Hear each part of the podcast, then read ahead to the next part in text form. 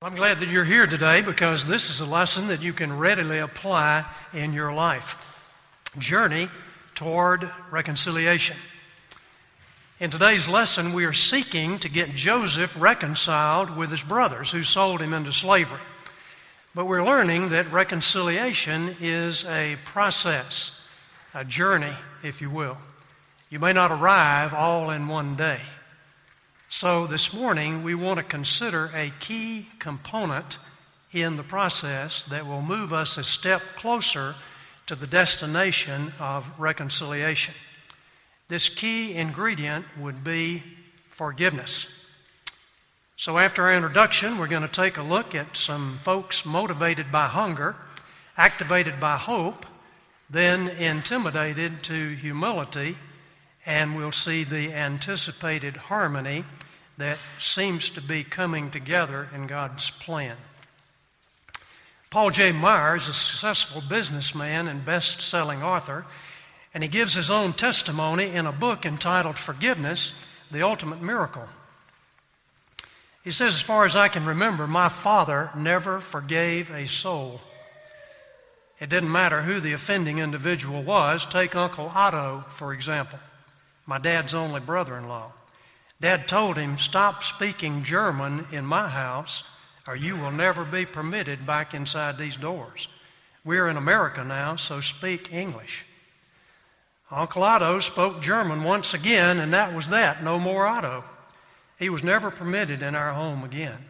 At Thanksgiving, Otto would park his car at the end of the road, end of the lane, and his wife, my mom's sister, would walk a hundred yards to our house and eat with us.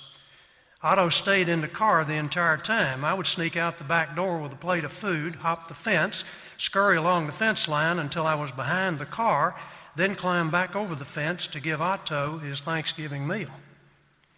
My father had three sisters, but only one of them came to America. She lived just 40 miles from our home in California. At my birth, she had the misfortune, misfortune of mentioning that I had large ears. From that moment on, my dad refused to talk to her.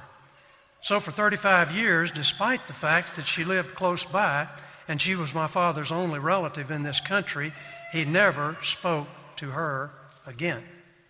No matter how hard and awkward it made life, he refused to forgive anyone. Don't get me wrong, I love my dad. He's an absolute genius in many areas. I trace my determination to him. My quest for improvement definitely comes from his influence. He was a phenomenal teacher and example, and I thank God for him. Without question, I would not be the man I am today if it were not for my dad. But he had a problem with forgiveness. He died agonizingly over a seven year period, probably giving himself more than 5,000 shots of Demerol during those long seven years. I'm not a doctor, but I have a suspicion that much of what ailed him came as a result of his unforgiving attitude. My mother, on the other hand, absolutely forgave everyone. One evening when I was young, my mother had prepared a delicious dinner, working most of the day to get it just right. When my father came home, he was in a bad mood and for some unknown reason decided to take it out, uh, his frustration at dinner time. He took the four corners of the tablecloth, folding the entire meal of food and dishes into a bundle, and threw it out the back door. I could not believe my eyes. I asked my mother about it. She said, I've been married to him for 22 years and have always turned the other cheek. Then she said, I have a long way to go before I reach 70 times 7. She could forgive because she wanted to forgive. She chose to forgive. She preferred to live with forgiveness than to live with unforgiveness. As a result, she had such peace and joy that it bubbled out of her life. So here is a man that has to make a decision for himself, and he sees two opposite extremes in his home. So when he was 16 years old, he decided what his decision would be. I like your deal a lot better, he told his mom one day. You're happy and have a lot of friends. But dad's unforgiving and doesn't have many friends. Mom said, Paul, you're at a crossroads. Your choice to forgive or not to forgive will impact the rest of your life. She was exactly right. So I chose forgiveness. Last week, we saw a major step in God's providential plan to get his people down under the protection of a world power so that they could grow into a nation. He's got Joseph down in Egypt, and now the famine has come. And in Paul's last message in Psalm 4, uh, on Genesis 42, he had sent the brothers down to get some food. That was their first trip. Why could not they have been reconciled with Joseph right then and there on that first trip? Well, Benjamin was missing, but there is another more important reason. There are some necessary components of true reconciliation, and Joseph wanted to see that everything was in place in the hearts of his brothers before the reconciliation could be completed. It'll be observable in people's attitudes and actions when there is true repentance. So, in today's lesson, some time has passed. Simeon is still being held captive in jail down in Egypt until the brothers return with the younger brother Benjamin, that we read about. The first load of grain has been consumed, and the people on the home front are getting hungry. Hunger is a powerful motivator. Now, in verses 1 through 3, uh, Jacob suggests that the brothers make another trip down to Egypt. And Judah, who is taking the leadership position now, suggests that they can't go back to Egypt unless they have the younger brother. You remember the eldest brother, uh, Reuben, was immoral. Simeon was in jail down in Egypt. Levi and Simeon were guilty of murdering the men in Shechem, and now we've come down to the fourth born, Judah. And Judah is stepping up to his responsibility. And he tells his dad that he is willing to be personally responsible for the boy. Notice that in this chapter, Jacob is referred to as Israel again. So Israel recognized that he's got to listen to Judah's logic, or else they're going to starve to death. In verse 11, we might get the impression that old Jacob is falling back into some of his scheming ways because he suggests when you go, maybe you ought to put together a little gift for the man. I don't know why they called him the man, but maybe they couldn't pronounce his Egyptian name, Zaphanath Paneah. He's referred to as the man throughout the passage here. So they are motivated and they move on down to Egypt with the things that they have put together, including their little brother, Benjamin, and the present, and the money that had been restored to them in the previous trip. When they arrived, Joseph announced that they would be taken to his home for dinner. He told his steward to take them over there and he would join them for the noon meal. So now they are hoping that things are going to go well as they've made the long journey. But as they're taken over to Joseph's house, another emotion comes into play. Joseph, as second in command, presented a formidable presence in Egypt. And he knew how to play the intimidation card because he had a purpose in that. He wanted to know what was in their hearts. And it worked. In verse 18, we see now the men were afraid because they were brought to Joseph's house.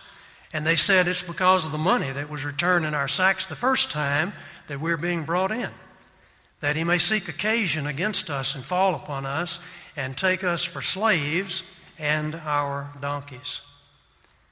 The brothers took one look around Joseph's house and began to speculate what might happen when he came home at noon. Then they began to pour out their story to Joseph's steward of how they had brought the money to pay, but then the money had been returned in their sacks on their first trip to get some grain. The steward answered them and said, Be at ease. Do not be afraid. Your God and the God of your father has given you your treasure in your sacks. I had your money. Then he brought Simeon out to them. It kind of sounds like this guy is understanding something about Jehovah, the God of Israel. Maybe Joseph had witnessed to him. Imagine their surprise when Simeon is released from the prison just in time to have lunch with them. Now we've got all the brothers here in one place, including Simeon and Benjamin. Wouldn't this be a great time to achieve the reconciliation that we're looking for? Well, perhaps, but not yet. The brothers are making a little progress in their attitude because you notice in verse 26 they bowed down before Joseph. And then again in verse 28 they bowed down the second time. His dream, dreams about his brothers bowing down to him are coming true. Later in verse 33, when they were to be seated for the noon meal, Joseph seated them in terms of their birth order. Now that really got their attention. And it would ours too if we recognized that the chances of that would be about 1 in 40 million against it. So they know something is up here. And I'm thinking they probably thought Joseph had some kind of supernatural powers. But the intimidation goes on. Then another odd thing happened. Joseph called over the table waiters and told them to bring Benjamin a huge portion from the head table as a gift of honor, five times as much as any of their brothers had received. And then I'm sure Joseph was looking very carefully to see what the expression on the brothers' faces would be toward their dad's other favorite son. But they were so busy enjoying the sumptuous meal that they didn't even look up. And it would appear that they are beginning to get the message that envy and jealousy are a thing of the past. So we would anticipate some harmony, but we need to ask this question Why do you think Joseph did not reconcile with his brothers at this noon meal? I think the answer would be he wanted to be certain that their heart attitude had been changed to reflect true repentance. So, what is necessary for complete reconciliation after sin has been committed, after someone has sinned against you? Well, repentance, confession, and forgiveness. Now, hang on to that because we've got to examine how these things are going to fit together. If you've been wronged, don't wait for repentance and confession because you don't have any control over that and it may never come. Forgive and forgive quickly. What does the Bible teach about forgiveness? Many people don't even know a definition, a good working definition of forgiveness. And they flippantly say things about, oh, just forgive and forget, like you could flip a switch and just forget what happened. That's not a biblical idea. You don't get sold into slavery in a foreign country and just forget about it. You're there as a servant, as a slave, in prison, 13 years, two years of that time in prison. And so it'd be hard to just mark it off. So, in order to avoid that kind of thinking, we want to take a quick look first at what forgiveness is not. Because there is a lot of confusion surrounding this biblical term of forgiveness. What forgiveness is not? Forgiveness is not pretending something never happened. Let's say your neighbor's pothead son freaked out on an overdose and burned your house down. It would be very difficult for you to forget that that happened. All those books and pictures burned up in your house.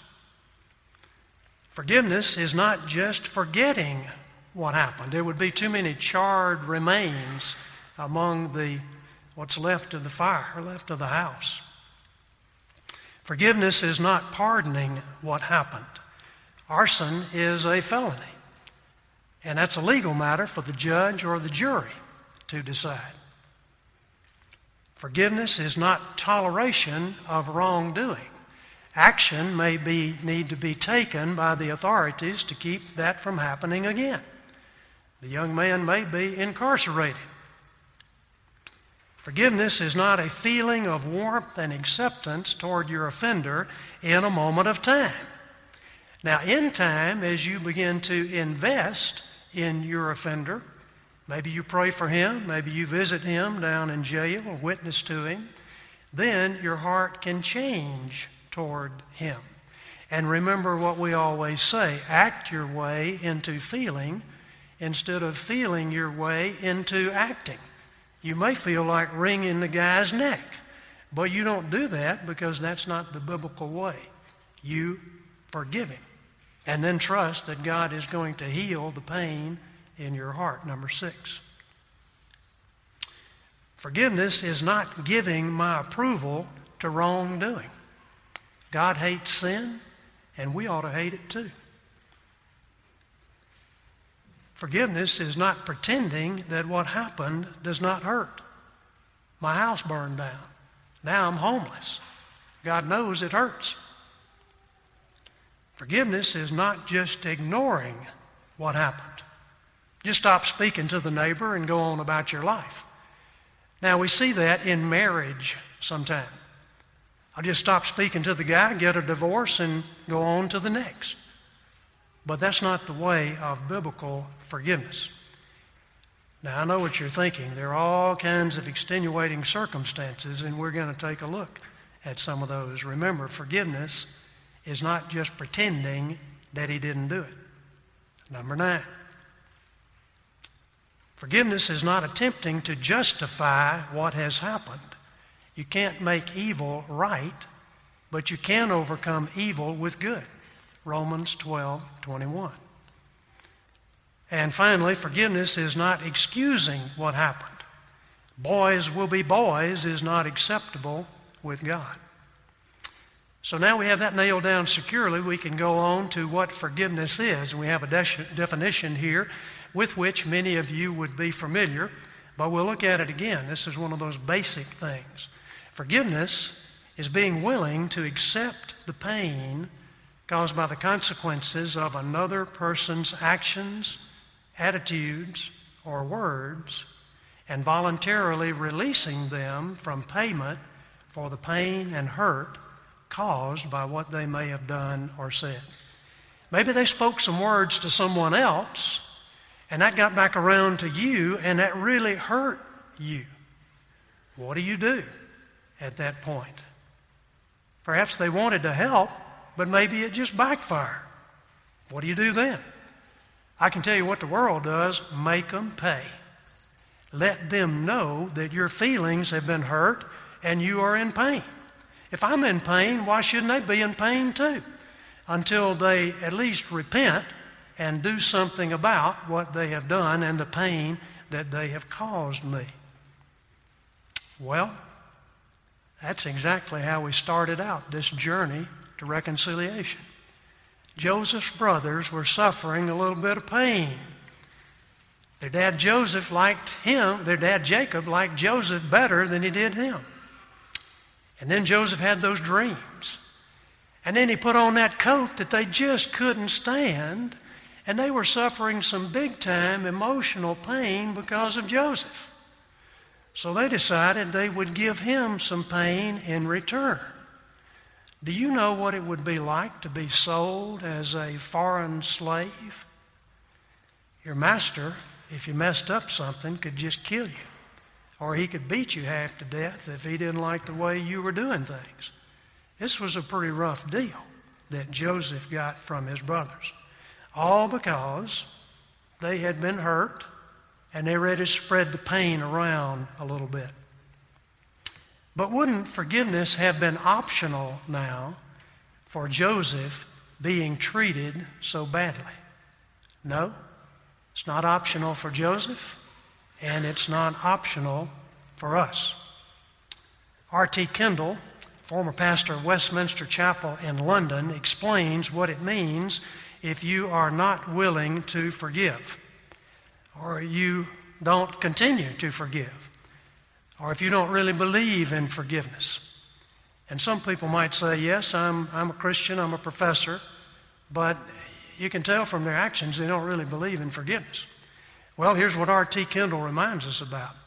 If you're not willing to forgive, it means that you don't care about the greatest thing God ever did for you to forgive you and send his son to die for your sins and for the sins of the one you are refusing to forgive. It means you don't mind seeking to actively set up a roadblock to stop God's plan for the world reconciliation. That's the reason Jesus came, that we could be reconciled to God, we could be reconciled with ourselves and to each other. It means that you're ungrateful just like the servant in Matthew 18. When the king forgave him a million dollars and then he went out to get his fellow servant, owed him 10 bucks to choke it out of him. That's a bad thing to be ungraceful, but it also means something else. It means you're on your own to deal with your problems in your own strength. Not a good thing. Proverbs 130. Since they would not accept my advice and spurned my rebuke, they will eat the fruit of their own way. And that can be some bitter fruit. Verse 33 says, Whoever listens to me will live in safety and be at ease without fear of harm. R.T. Kendall's book is Total Forgiveness, and it is a good one. As a pastor, he was holding a grudge against someone, and he gives his testimony in the book. But here's what he has to say. First, then, the Holy Spirit is grieved, and you are not able to think clearly if you're willing not to forgive. Second, the devil gains access because God leaves you to yourself. But you still begin to fancy that God is with you, that you are perfectly justified in your anger. Once that has happened, do not be surprised if at the end of the day you fall into other sins. You may even begin to do things you never thought you would do. Once the devil gains entrance, you begin to compromise all sorts of things relating to money, sex, and integrity. I once knew a man who fell into immorality, but the true beginning of the root of sin in his life was his bitterness. Bitterness may seem a thousand miles from immorality, but this man didn't forgive the one who had wronged him, and eventually he fell into immorality. Why? he was left to himself. Not a very pleasing thought. Now, the brothers and sisters in your family may not be as mean and nasty as were Joseph's brothers, but it's still as difficult to forgive them, I believe. And I think the reason would be that the natural inclination when we get our feelings hurt is just to let people know that we are not happy I might just pout until they get the point. Maybe it's something I say intentionally with a little edge on it. Perhaps it's a facial expression. Maybe I'll just throw a little temper tantrum to show my displeasure. Isn't it interesting how sometimes we adults act like children? Maybe that's the reason they were known as the children of Israel. Do you want more? rolling your eyes, glaring, muttering, scuffing, stomping your feet, ignoring the person talking, disrespect in the tone of your voice, walking out or slamming the door. They need to know about my displeasure. After all, I'm the one that's been hurt. That would be the devil talking. R.T. Kendall goes on. The devil will come around and say to you, Now look, normally it would be true that you should forgive. But what you have had to forgive is much worse than anybody else's offenses, so God exempts you. And you say, Oh, thank you for that, and are silly enough to believe it. Well, we wouldn't be silly enough to believe it. Those kinds of things are not the attitude that Christ had when he was being crucified for our sins. He could have made us pay in hell and just like Joseph could have made his brothers pay in an Egyptian dungeon. But he didn't. You see why Joseph is known as a type of Christ. Instead, Christ accepted the pain caused by the consequences of our sin and voluntarily released us from payment for that pain if we would come to Him in true repentance and saving faith, accepting the sacrifice that He made so that we could be forgiven. He surrendered His right to hurt us for hurting Him. And we can do the very same thing toward others. It's what Joseph did for his brothers. 1 Peter 2:21, one of my unfavorite verses of the Bible, but here it is.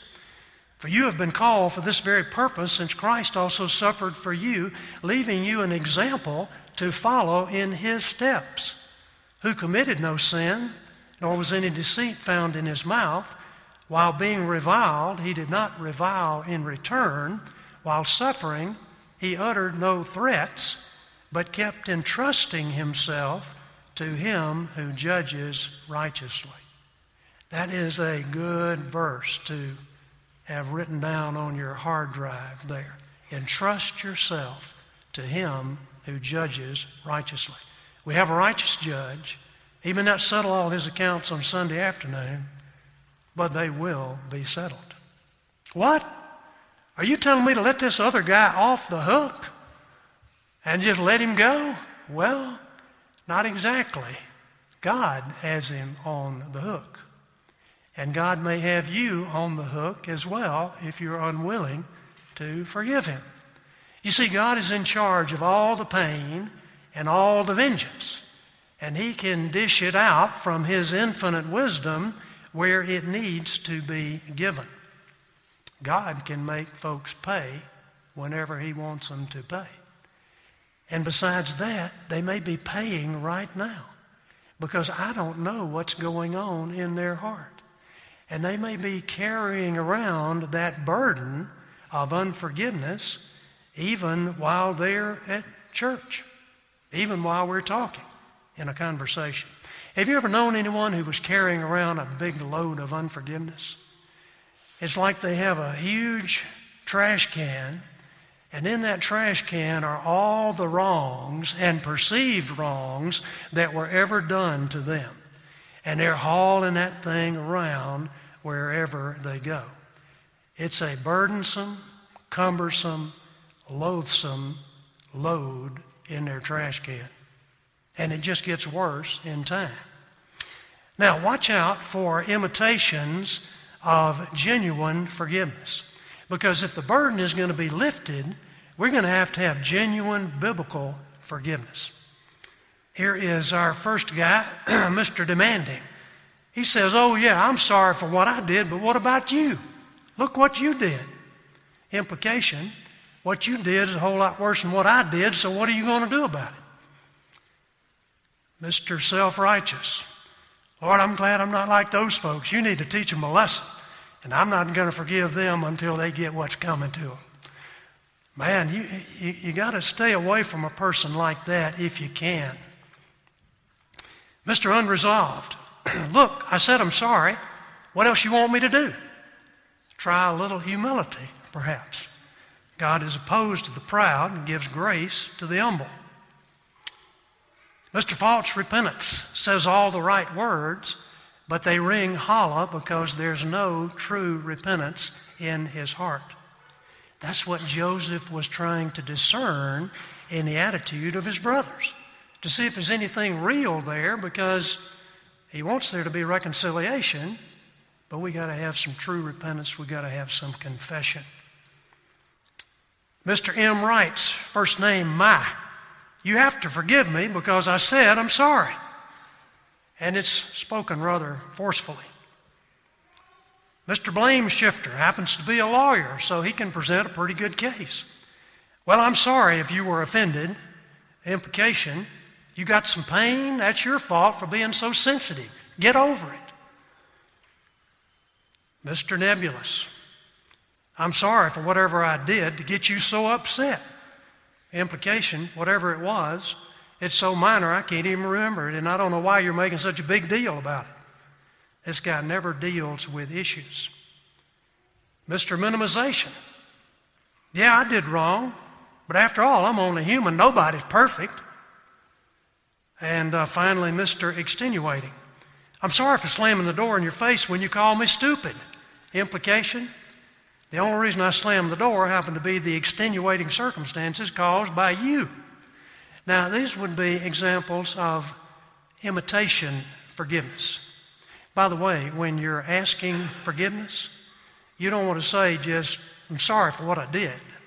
You want to put the ball back into their court. You want to say, Would you forgive me for dun dun dun dun, dun whatever it was that you did, what you perceived that you did? And then they can say, Why, yes, I forgive you. Don't worry about it. Or they can say, I'll never forgive you as long as I live. But you see, that's not your problem because your problem is to forgive them for whatever the response may be. That response on their part is in God's hands. Here's what the Bible teaches about forgiveness. Uh, the skeleton of this is on your study guide, and we'll put a little meat on the bones here, hopefully. Forgiveness is a non-optional responsibility, Ephesians 4:32. Be kind to one another, tender-hearted, forgiving each other, just as God in Christ also has forgiven you. If God commands us to do something as believers, He's going to give us the grace to be able to do it. This responsibility is given to Christians. Mark 11 25. And whenever you stand praying, forgive. If you have anything against anyone, so that your Father also, who is in heaven, may forgive your transgressions. That's pretty clear, I think. And we are going to come back to that one to talk about some things connected with it. This responsibility is never ending. Matthew 18 21. Peter came and said to him, Christ, Lord, how often shall I forgive my brother who sins against me? Up to seven times.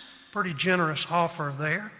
Jesus said to him, I do not say to you up to seven times, but up to 70 times seven, or forgive him indefinitely. Nobody's going to be keeping account 393 times I hope this guy stops this pretty soon. It just goes on, it's never ending. It does not condone evil. Be on your guard.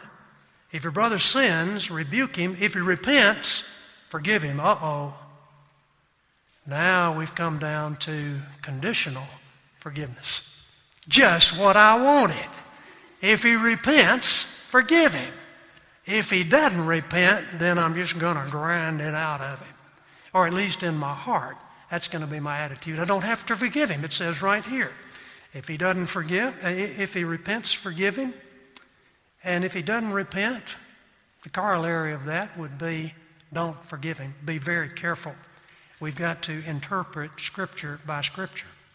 And if that were the interpretation, Joseph would have been unforgiving toward his brothers for over 20 years down in Egypt he would have been carrying around that can of all the wrong that they did to him, a rather heavy burden.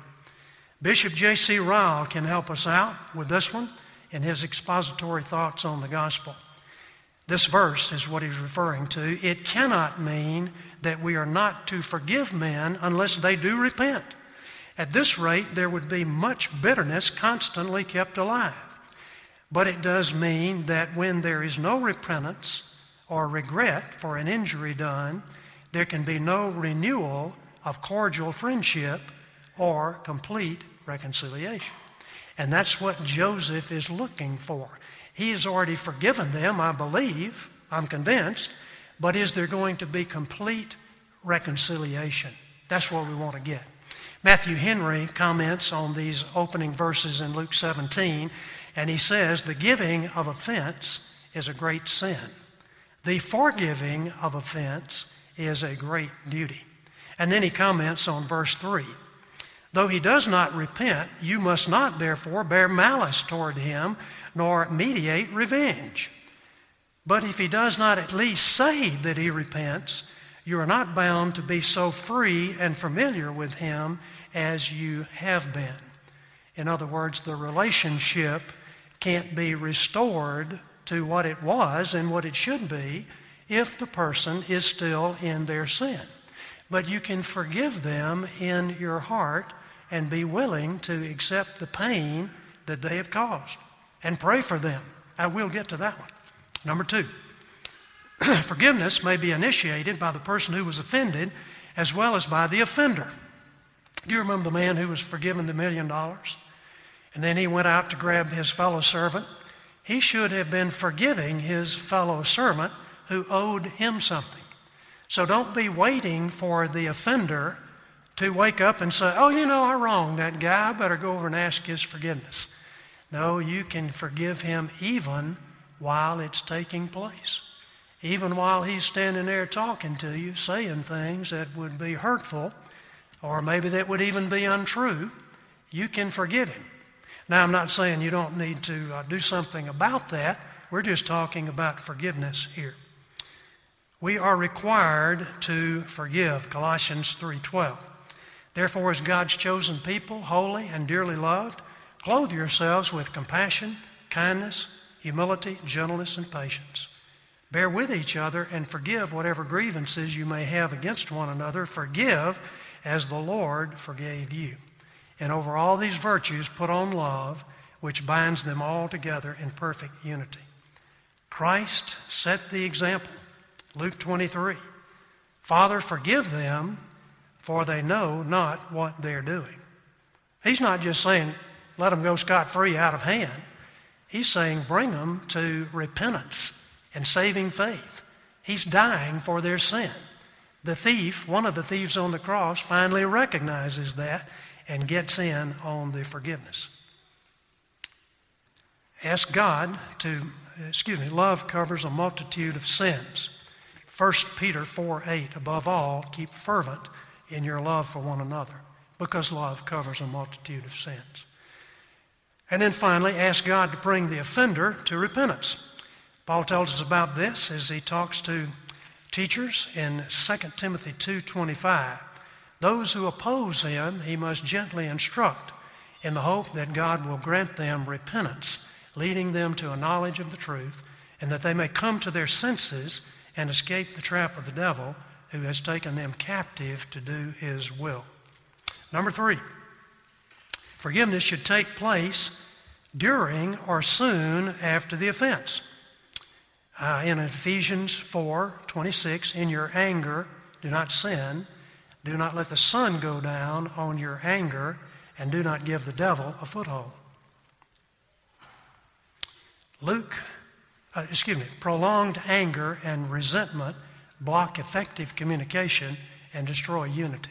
And here would be the classic example of a guy who is unwilling to forgive. I hope we don't have any older brother types in the congregation today, but here is the older brother. He became angry. He was not willing to go in. His father came out and began entreating him, but he answered and said to his father, Look, for so many years, I've been serving you, and I've never neglected a command of yours, and yet you have never given me a feast so that I might be merry with my friends. But when this son of yours came, who has devoured your wealth with harlots, you killed the fatted calf for him. There's a guy who's bitter and unforgiving. I would hate to have had to live with his bitterness and perhaps that was part of the consequences that the younger brother was going to have to pay. I don't know. Number four, forgiveness is evaluated in observable performance. The fruit of forgiveness can be seen. The offense is no longer the focus of attention. The offense is not mentioned to the offender, particularly in the family. The offense is not mentioned to anyone else. On the telephone, fishing for someone who will take up an offense for my offense and prolong the hauling around the load there. Feelings of resentment and self pity are dismissed. Act your way into feeling. Lots of good verses for us on this.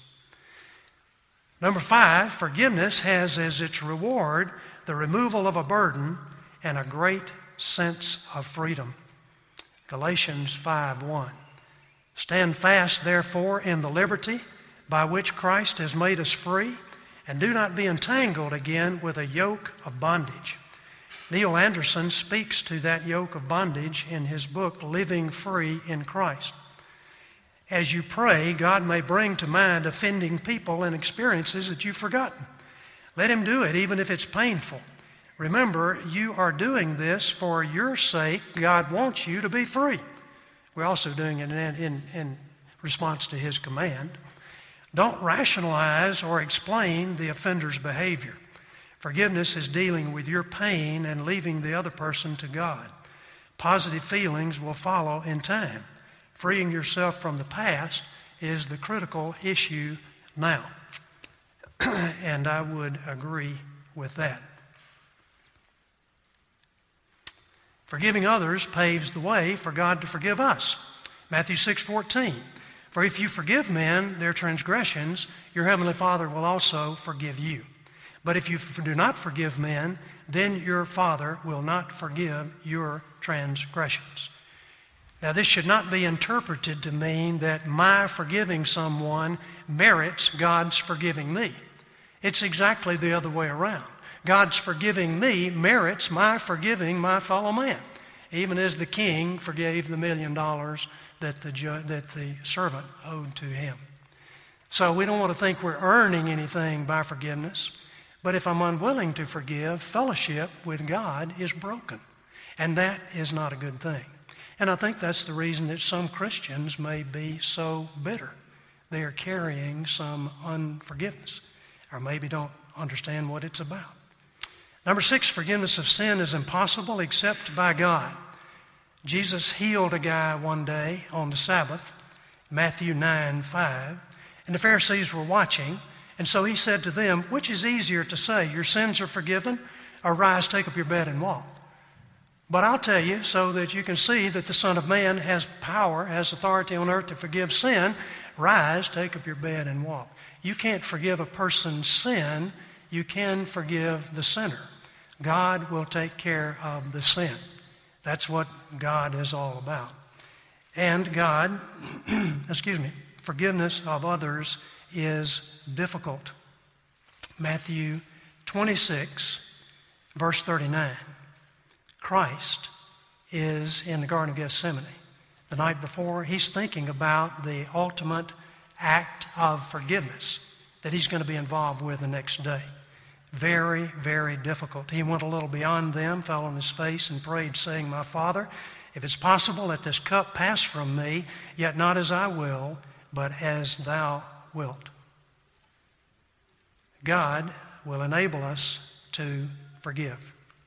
Again, Ephesians 4:32, be kind and compassionate to one another, forgiving each other, just as in Christ God has forgiven you. Now, remember the forgiveness coin. Some of you have seen this coin before. Here's the giving side, and there's the receiving side. Which side can I do something about? The giving side. I can give forgiveness to someone even before they ask. I can't do too much about the receiving side. I can ask their forgiveness, but God is in control of whether or not they are going to forgive. So let's remember to let God do His part and we will do our part. Number seven, forgiveness is very expensive. Hebrews 9:22 here's the basis for forgiveness. According to the law, one may almost say all things are cleansed with blood. Without shedding of blood, there is no forgiveness. There's no remission in the King James. Very expensive to forgive sin. It may be expensive to you. You may have really been hurt, but we can do it. Meekness encourages reconciliation, Galatians 6 1. Brethren, if a man is overtaken in any trespass, you who are spiritual, restore such a one in a spirit of gentleness. That's meekness, considering yourself, lest you also be tempted. Humility promotes forgiveness from the Old Testament, 2 Chronicles 7:14. If my people who are called by my name will humble themselves and pray and seek my face and turn from their wicked ways, then I will hear from heaven and will forgive their sin and heal their land. What an appropriate verse for us in this day and time. Then finally, revenge belongs to God. Romans 12:19. Never take your own revenge, beloved, but leave room for the wrath of God, for it's written, Vengeance is mine, I will repay, says the Lord.